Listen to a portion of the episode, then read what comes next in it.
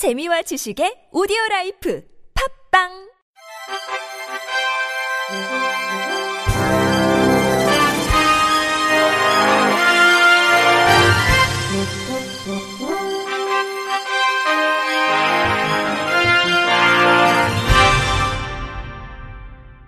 청취자 여러분 안녕하십니까? 6월 28일 목요일 KBIC 뉴스입니다. 한국장애인개발원은 기간 내 장애인 고용률을 현행 6.4%에서 1년 내 10% 이상으로 확대하고 이 가운데 여성 장애인은 50%까지 달성하겠다는 입장을 공개했습니다. 한국장애인개발원은 오늘 이룸센터에서 혁신 로드맵 발표회를 열고 장애인 고용률 확대, 전문 분야 개방성 직위 확대, 노동 이사제 도입, 장애인 당사자의 사업 참여 강화 등 조직과 인사, 사업 전반의 혁신 방향을 담은 혁신 로드맵 10대 과제를 발표했습니다. 조직 인사 분야는 사회적 약자와 더불어 성장하는 공공기관, 열린 참여, 국민 공감을 통한 사회 자본 구축, 일자리 안정을 통한 행복을 실천하는 일터, 차별화된 공공 서비스를 제공하는 조직 등 4대 과제를 담았습니다. 현재 지자체를 통해 위탁 운영하고 있는 지역 발달장애인 지원센터를 중앙 발달장애인 지원센터와 함께 주요 조직으로 개편하고 장애인 당사자 중심의 서비스 지원 및 정책 참여를 강화할 것으로 보입니다. 사업 분야는 사업 및 현장 중심 연구와 정책 개발 강화, 직업 재활 서비스 제공 강화를 통한 고용 기반 확대, 우선 구매 제도의 개선을 통한 장애인의 경제적 기반 확충, 장애인의 접근성과 안전 보장을 위한 선도적 역할 강화, 발달 장애인 원스톱 지원 체계 확립, 국제 개발 협력을 통한 장애인 역량 강화 등 6대 과제가 선정됐습니다. 장애인 당사자가 참여하는 과제 선정위원회를 운영해 현장 이슈를 반영하는 연구 및 정책 개발 비중을 30% 유지하고 유형별 장애인의 욕구, 직무 능력 등을 감안한 개인별 맞춤형 직업 재활 계획을 마련해 당사자 중심 서비스를 지원하기로 했습니다. 앞서 개발원은 지난 5월 16일 장애 분야 내 외부 전문가 13명으로 구성된 혁신위원회를 발족하고 6월 중 3차례 전체 회의와 조직 인사 및 사업 분과별 회의, 직원 설명회를 통해 수렴된 의견을 모아 최종 혁신 로드맵을 마련했습니다. 전국 광역시 도의회 사무처가 지난 6.13 지방선거에 당선된 장애인 의원들을 맞을 준비에 들어갔습니다. 장애인 당선인이 속한 시도의회 사무처는 대부분 자체 예산을 들여 활동 지원 인력을 제공합니다. 활동 지원 인력은 장애인 시의원이 현장 활동을 할 때마다 늘 옆에 동행하면서 불편함이 없도록 지원하는 역할을 맡습니다. 활동 지원 인력의 근무 시간은 장애인 의원의 현장 활동 시간으로 임기제 9급 기준으로 급여가 지원됩니다. 또한 시도의회는 장애인 화장실이 잘 갖춰진 층으로 방을 배정받을 수 있도록 조정하고 일부는 경사로 등 편의시설 정비에 나섰습니다. 50대 지적장애인을 무려 8년간 노예처럼 부려온 선주가 경찰에 구속됐습니다. 온갖 일을 시키면서 1억 원에 달하는 임금을 주지 않았고 피해자 이름으로 4억 원의 대출까지 받았습니다. MBC 뉴스 장영 기자입니다. 해경이 통바르선에서 일하던 52살 권모 씨를 육지로 안내합니다. 권 씨는 8년 동안 선원으로 일했는데 월급도 받지 못하고 폭언에 폭행까지 당했다고 주장합니다. 돈을 좀 안 줍니까 월급을? 인터뷰 권모 씨 피해자. 안 준다. 나한테 상관없어 돈좀 주고. 어? 내밀고서 나는 뭐 안 준다. 과자 사 먹으라고 돈 좀 주고 때려놓고도 나를 보고 욕을 한다. 해경은 선주 박모 씨가 최저임금 기준으로 1억 원에 달하는 임금을 지급하지 않았고 상습 폭행과 폭언을 일삼은 혐의까지 더해 구속했습니다. 인터뷰 김명조 통영해양경찰서 지능범죄수사계장. 8년간 자신의 선박 선원으로 승선시키면서 약 1억 원의 임금을 갈취하고 피해자 명의로 선박을 구입한 뒤 약 4억 원 상당의 대출을 하는 등 이를 착취한 것으로 선주 박 씨는 폭행과 임금 착취 혐의를 일부 인정했지만 지적 장애가 있는 권 씨를 보호하기 위해서였다고 말합니다. 인터뷰 박모 씨 피의자. 처음에는 혼자서 다 써버리고 배 안 오고 이랬어.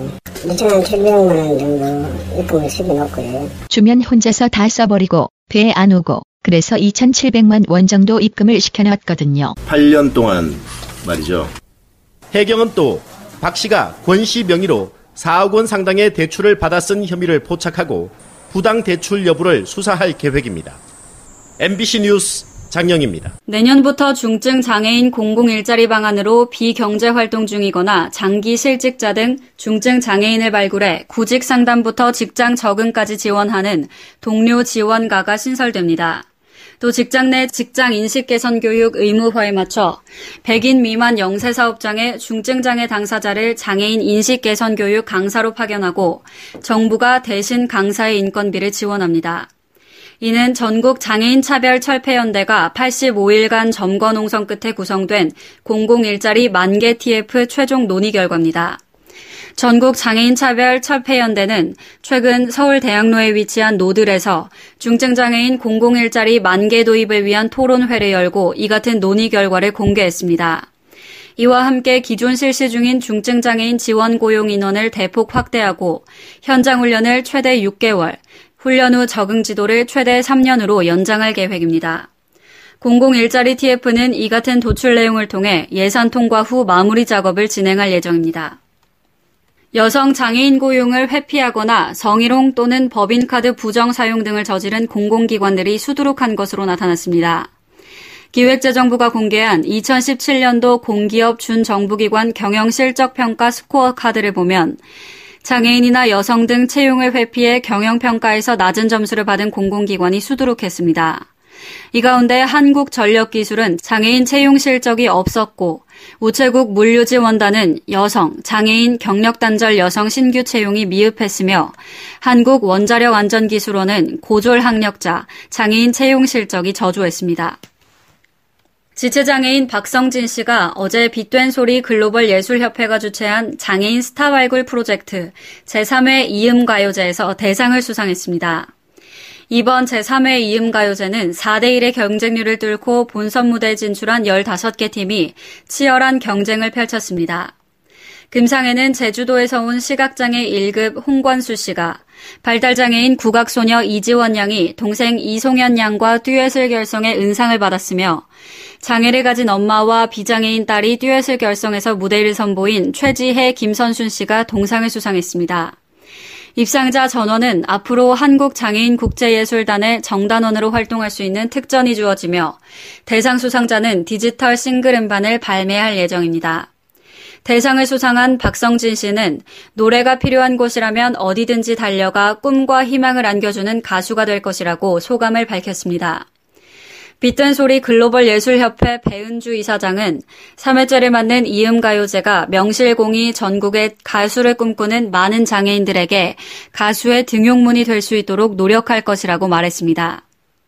2018년 성남시 장애인 취업박람회가 내일 오후 2시에서 5시 성남시청 로비에서 열립니다. 기업체 40곳이 구인업체로 참여해 150여 명의 장애인을 채용할 예정입니다. 채용 분야는 사무직, 생산직, 제과 제빵, 경비, 미화, 주방 보조, 고객 상담, 주차 안내 등 다양합니다. 취업을 희망하는 등록장애인은 장애인 복지카드와 자격증을 가지고 박람회장으로 와 구직 신청서를 작성한 뒤 각 기업 부스에서 면접을 보면 됩니다.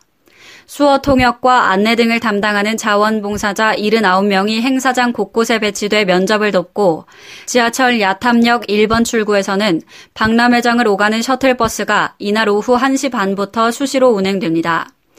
외에도 증명사진 무료 촬영, 머리 손질, 메이크업, 일자리 상담, 응급처치 교육, 직장 생활에 필요한 보조 공학기기 전시 체험 부스도 운영합니다. 끝으로 날씨입니다.